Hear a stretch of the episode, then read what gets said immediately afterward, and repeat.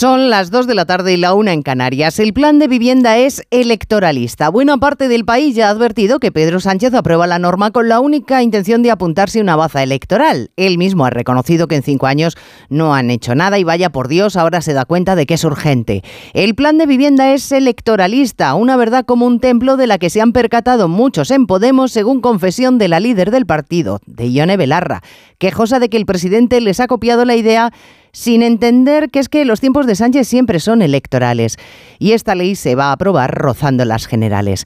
Lo que al principio al PSOE le parecía una idea descabellada de los morados ahora se convierte en golpe de efecto para tratar de arañar votos, aunque sepamos que es una norma diseñada a 20 años vista, con muchas dudas legales sobre la eficacia de topar el alquiler o la utilidad de recurrir a los pisos destrozados de la Sareb para alquiler social.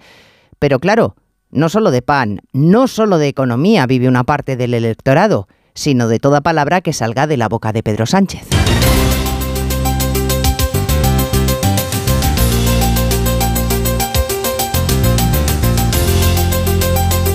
En Onda Cero, Noticias Mediodía, con Elena Gijón.